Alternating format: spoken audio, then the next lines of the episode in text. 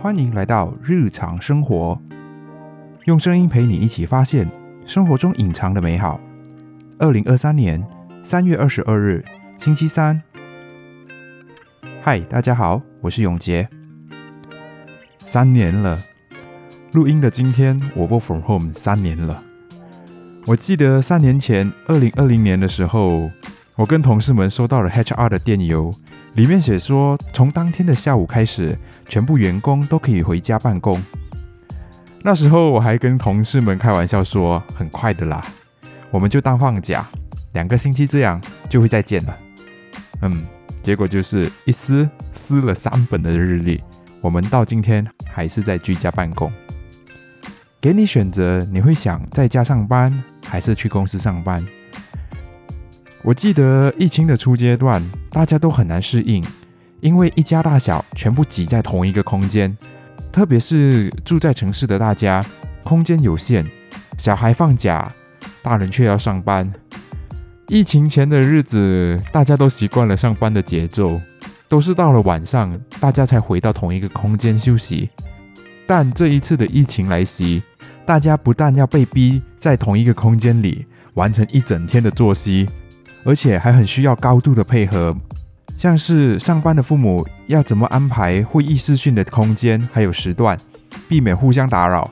再来的就是小孩和家务事的安排，可想而知，那个隐形的压力是急需高度的默契去配合的。如果没有神队友的高度警觉和懂得察言观色。我想纳粹训练的画面是避不了的。时至今日，某个程度上，我还是会感谢疫情所带来的革新。我相信，如果没有疫情的出现，去逼着人们的改变，我们今时今日还是会走传统上班的打卡路线。算一算，居家办公不好吗？省下来的交通时间、书画时间。换来的是晨跑的时间、做早餐的时间、睡到饱、上班前一分钟的时间，这怎么看都远超过去公司上班的好处啊！老板们，能不能给我一个说服我的理由？除了团队精神的借口以外，还有什么是非得要员工去到公司不可的？啊，我忘了说，我的工作属性是 IT，所以可以远端工作。我明白，像是 Sales、Marketing。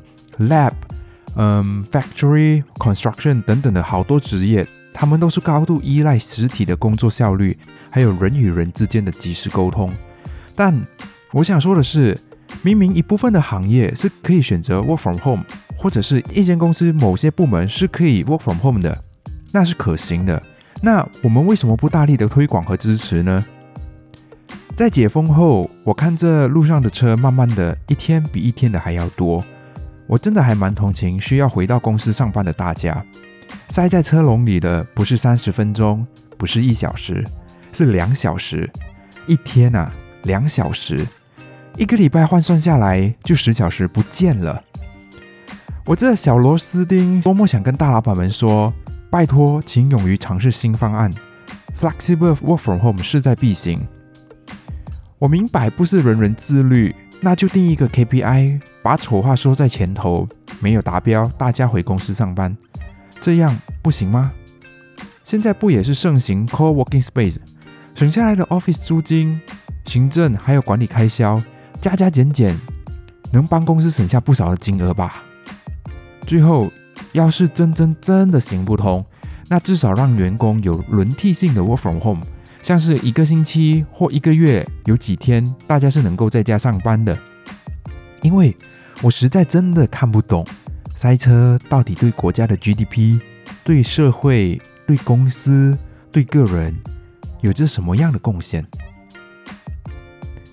如果你喜欢我们的 Podcast，也欢迎你 follow 这把声音，日常生活用声音陪你一起发现生活中隐藏的美好。我们下期见。